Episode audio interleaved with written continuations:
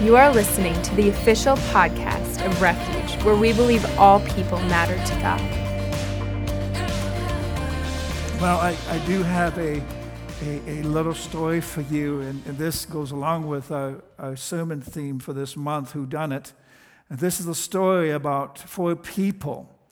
And the names of these people were everybody, somebody, anybody, and nobody. Now, this is not a new story. Some of you probably heard this before, read this before, but I think there's an illustration, there's a, a point that it brings across. There was an important job to be done, and everyone, or everybody, everybody was sure that somebody would do it. Anybody could have done it, but nobody did it. Somebody got angry about this because it was everybody's job. Everybody thought anybody could do it, but nobody realized that everybody wouldn't do it. It ended up that everybody blamed somebody, but nobody did what anybody could have done. Did you get that? Okay. Yeah. And, you know, so often we think, okay, uh, who's responsible? And part of it is we need to, first of all, take responsibility. And even with when we're looking at what God has called us to do as individuals and what He's called us to do as a corporate body, there's a responsibility that we have as far as what our part is, what our role is. And so when we look at who done it, we're, we're really looking at the bigger picture of what God has done and who's responsible for it all but yet He gives us a partnership in what He's doing in the earth. And that's such a privilege and a blessing. And I do have, since Leah Logan is here, I do have a Leah Logan joke uh, this morning. He likes those little short one liners. Uh, the problem I have with atoms is that they just make up everything. Now, that's a Leah Logan joke, right? Okay. Yeah, I wasn't going to share that this morning, but I thought I'd throw it out there yeah, because that not everybody likes that kind of humor, but Leah Logan does. Okay. So, God, and again, I, as we are moving in this transition, this season of change, as refuge, we know that God has given us a new name for a new season. I truly and sincerely believe that God has appointed refuge to be a place for people to come and encounter Jesus, to come and encounter Jesus Christ. And as a church, it's a new identity, but yet we're the same church with the same body, but with a more clear mission to reach people than ever before.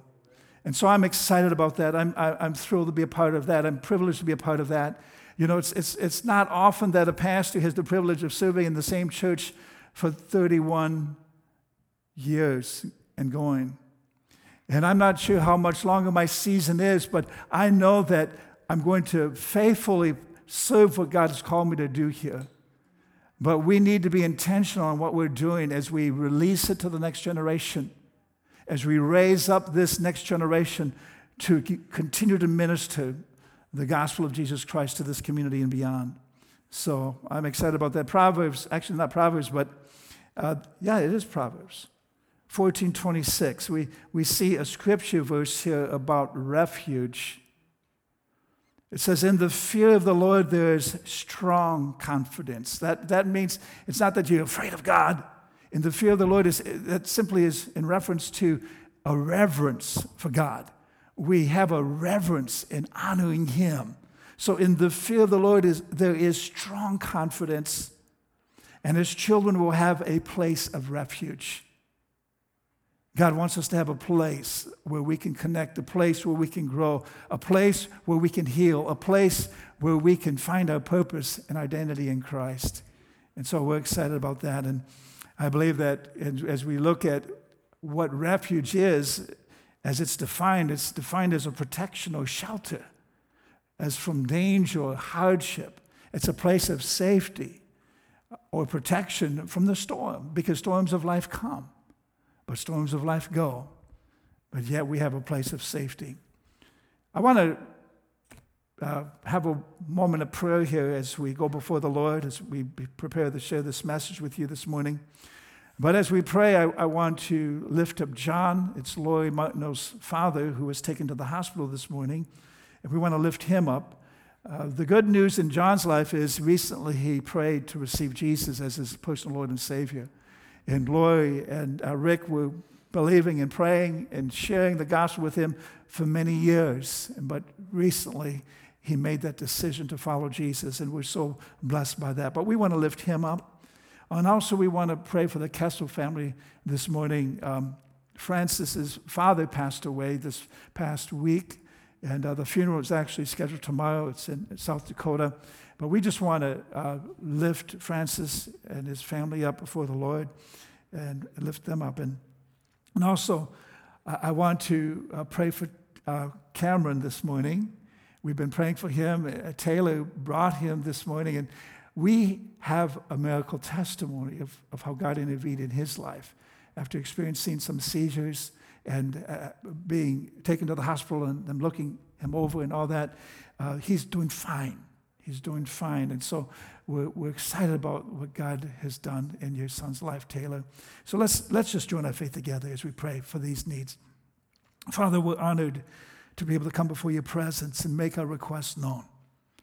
We thank you, first of all, for, for this congregation, this body of believers. Father, that you would open their hearts to receive the ministry of your word, that it would, Father, take root and bear fruit in their lives. Oh God, that you would cause revelation and understanding, Father, to flow. Father, that you would cause your purpose to be established among us in Jesus' name. And Father, we, we lift up John, Lori's father, this morning. We pray that you strengthen him. Father, that you give the doctors wisdom as, as they care for him. We pray, Father, that you would minister to his physical well being in the name of Jesus. And Father, we lift up Francis and Missy and, and their family this morning. And Father, we pray for his mother and other siblings, Father, that you would comfort and strengthen their hearts. We thank you, Father, that Francis' father is with you because he established that relationship with you while he was living. And Father, we just thank you for your strength and comfort during this time in their life. In Jesus' name, we also thank you, Father, for Cameron and Father, for the continual work of, of your healing in his body in full recovery, Father, from these seizures and, and from this physical attack. In Jesus' name, we pray. Amen. All right. Well, I have some recommended reading, and if you notice in your bulletin, you'll find uh, that we're featuring, which is actually a classic called Christ the Healer, which uh, this has been written a while ago. It's been reprinted, and, but it has information, revelation that would really help you to understand God's will concerning what the Bible teaches about healing in the light of redemption and actually, it even addresses Paul's thorn because that often is a question, but it gives a real biblical argument to really bring forth truth about Paul's thorn because that's a question. Paul had this thorn, and, and that's the way it was. He had to deal with it. So, uh, but another book uh, we're featuring this month is by Bruce Van Natta. He'll be speaking at the end of the month. It's A Miraculous Life. Uh, this is just a, a, number of testimonies of what he experienced in his personal life and, and what he's seen God do in the lives of others. And so uh, we encourage you to get a hold of these resources. And another one, it's not on a monthly thing, it's when, it, when Heaven Invades Earth. This is by actually, um, it's a practical guide to a life of miracles by Bill Johnson. And this is a great resource. And what I'm going to do, uh, we, we already have some gifts for our first time visitors when you return your Connect card at the Welcome Center.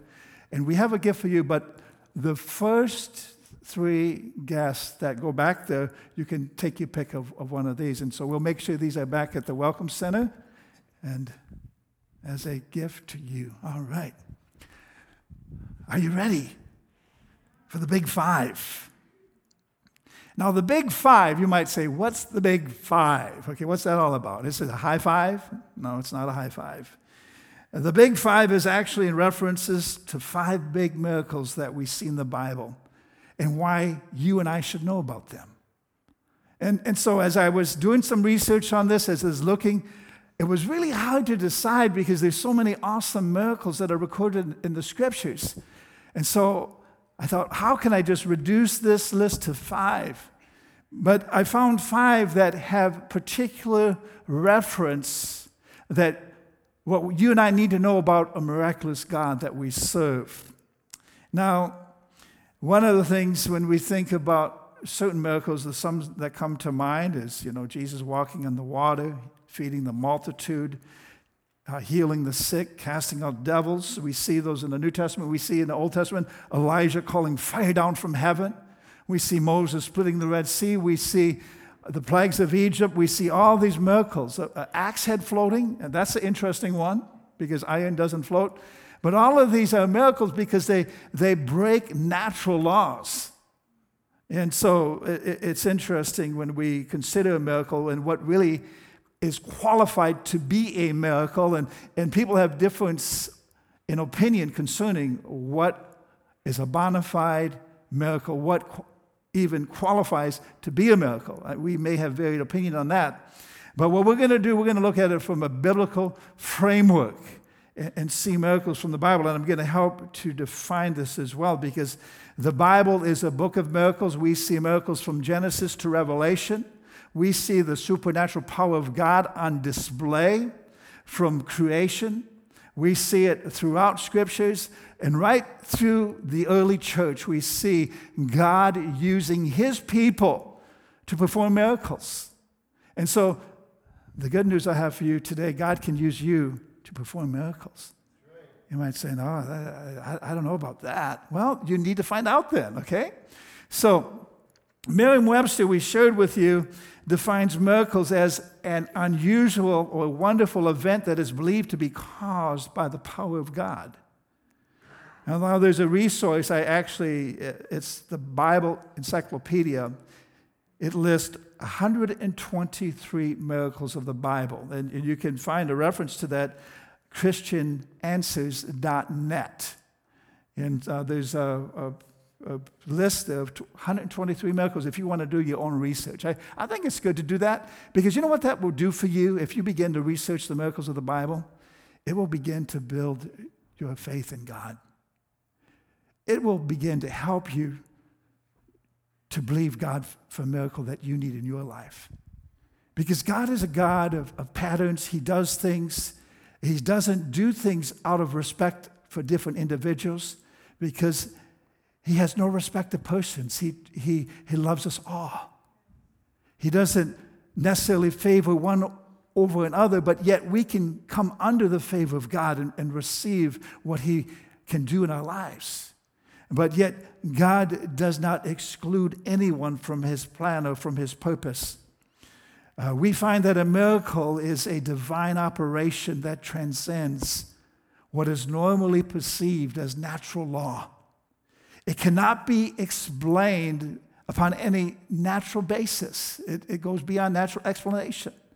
In fact, uh, it really sometimes, when you think of the natural laws that govern things. It goes beyond that because it's supernatural. Supernatural means it goes beyond natural limitation, beyond natural ability. It breaks natural laws very often. And, and so, for a scientific mind, it's very difficult. It's very challenging because, you know, we try to wrap our mind about that with our scientific mindset, and sometimes it just doesn't work because it breaks the natural laws. Jesus walking on water. Now, the law of gravity should have caused him to sink, but it didn't. There was a force, there was something that overcame the natural law of gravity that caused Jesus to walk on water. Well, that's a miracle. Now, a miracle is a supernatural intervention of God. It's an occurrence above nature and above man. In Job chapter 5, verse 9, it says, He does great things too marvelous to understand. He performs countless miracles. Countless miracles. You can't even count them, you can't even number them. They're countless because He's a God of miracles. Do you need a miracle? Do you believe in miracles? Well, if you need a miracle, I want you to start believing in miracles. Because at one point or another, I believe every one of us need a miracle in our life. And so I want to stir your faith this morning and encourage you to believe God for miracles. Now, the sad thing is because sometimes people have believed and they've been disappointed because they didn't see a miracle come when they thought it should or when they felt they needed it. And, and we talked about a little bit that last week, and, and I believe that's still an issue that we want to touch on this month. Because sometimes people's faith can be shattered because they don't see a miracle in the time that they most need it. In Psalms 66, verse 5, it says, Come and see what our God has done, what awesome miracles he performs for people. Guess what? He wants to perform these miracles for you uh, because he loves you. Now, there's a debate of okay, why did Jesus establish his uh, healing ministry on this earth? And some would say, well, that was to prove who he was, that he was the Son of God, that he was the creator, that he had authority over sickness and disease. But you know, if you really study it out and you really come to know the heart of God, the reason Jesus healed the sick was because he loved people. It was because he was moved by compassion. The suffering, the affliction, and the heartache of people caused his heart to break, and he had to do something about it. And see, you may be moved by sympathy when you say, Oh, I feel so sorry for you. But sympathy only acknowledges the pain another is going through. It's compassion that causes you to act and do something. Jesus was moved with compassion and he healed the sick. We see numbers of scriptures when compassion of Jesus was expressed in the page of the Bible, there was something he did to help hurting people. And see, that's the compassion I long for in my life. I want the compassion of Christ.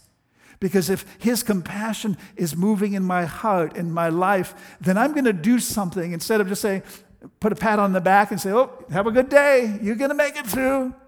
No, I'm going to want to do something beyond just that kind of acknowledgement. Yeah.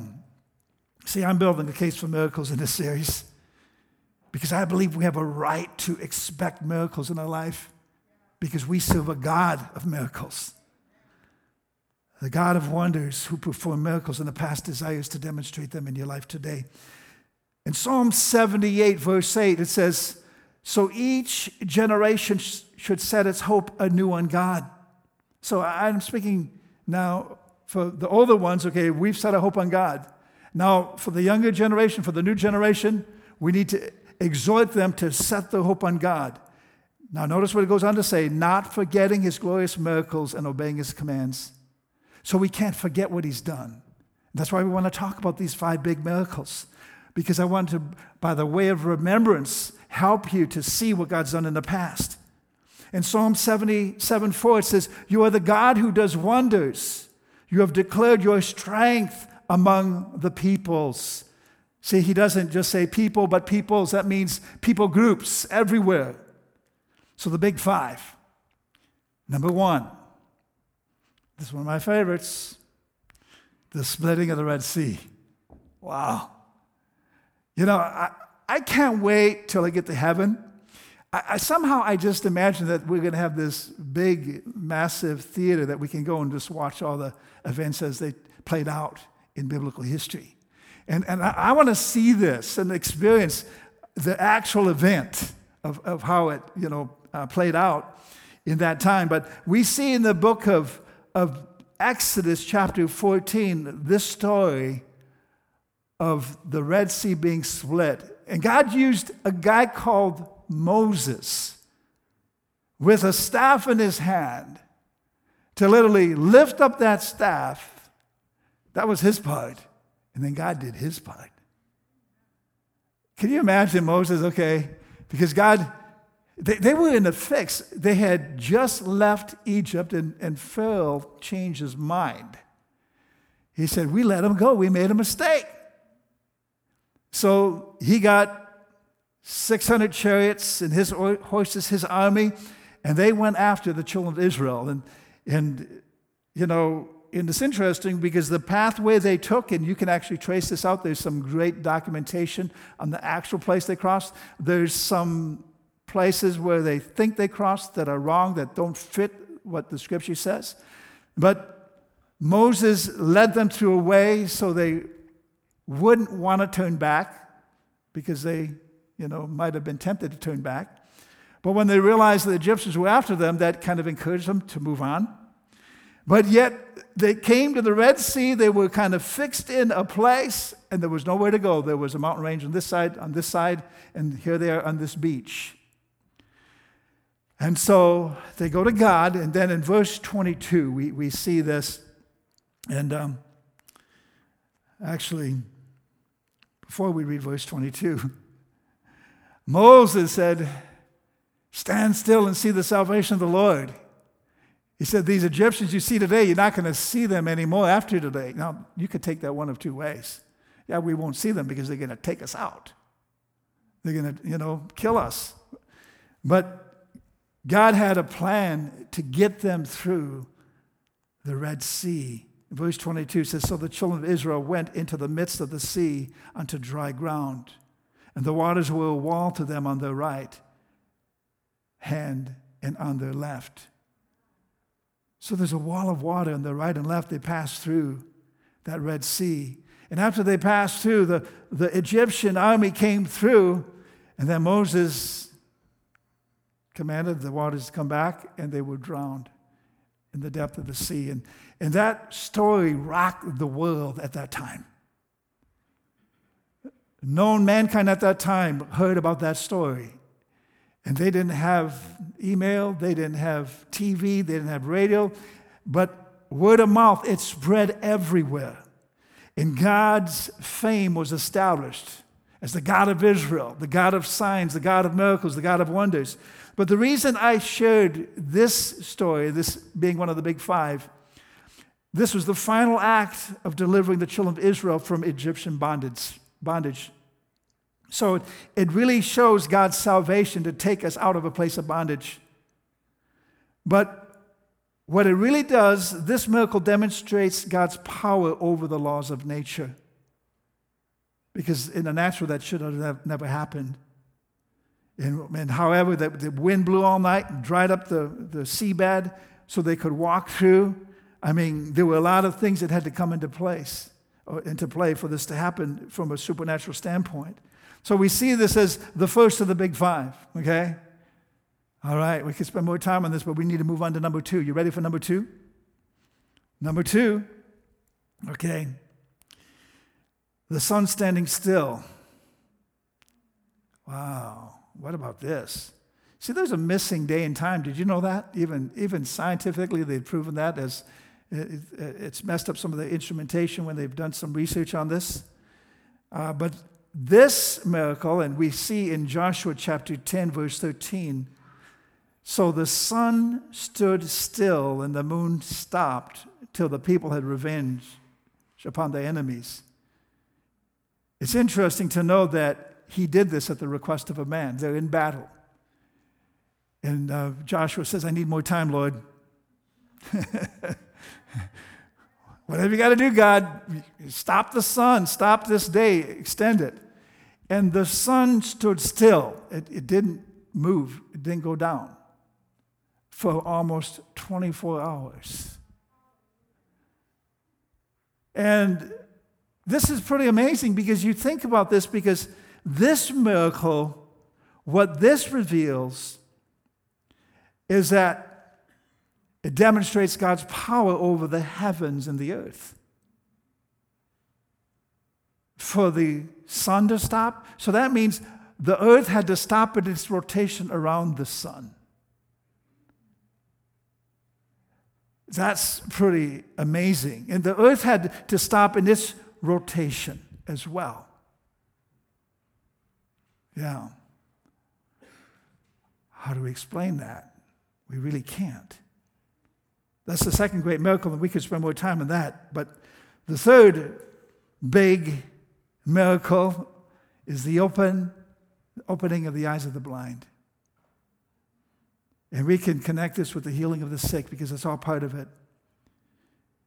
and realize that Jesus loved to open blind eyes, but sometimes people's eyes are blinded spiritually as well, and He wants to open your spiritual eyes. This miracle demonstrates God's power over physical sickness and disease. We see an account in John chapter 9, verse 5 through 7. Jesus is speaking, and he said, As long as I'm in this world, I'm the light of the world. When he had said these things, he spat on the ground and made clay with the saliva. Now, that's an interesting way to minister, isn't it? And he anointed the eyes of the blind with the clay. He said to him, Go wash in the pool of Siloam, which is translated sent. So he went and washed and came back seeing. See, Jesus opened blind eyes. This is one example. We also see blind Bartimaeus in Mark chapter 10, verses 46 through 52. Blind Bartimaeus, he heard probably the testimony of what I just read here, uh, this one in John. And he heard that Jesus was walking by, and he began to cry out, Jesus, Son of Man, have mercy on me. And he continued to cry out. People were trying to shut him up. But yet he continued to cry out until Jesus heard his cry. And Jesus responded. And, so, and he, you know, you, you think Jesus comes up to him and says, What do you want me to do for you? ah, don't you know Jesus? But blind Bartimaeus had to say, I want my sight. And Jesus turned to him and said, Your faith has made you whole because the faith of blind Bartimaeus put a demand on, on Jesus' power to heal him. And so we see that. And I was in Africa in Uganda. I think it was the year 2000 or 2001. And we were doing an open air crusade. And in that open air crusade, uh, I began to pray for the sick, and they came forward and, and they brought a blind man. And I'm looking and I'm thinking, uh oh. Next? I have to pray for the blind man? And the first question in my mind, well, what if he doesn't get healed? And, and, and I felt that's not your responsibility. And I actually felt the Spirit of God say, You pray for him, you lay your hands on him, because it's not you that is going to heal him, it's me.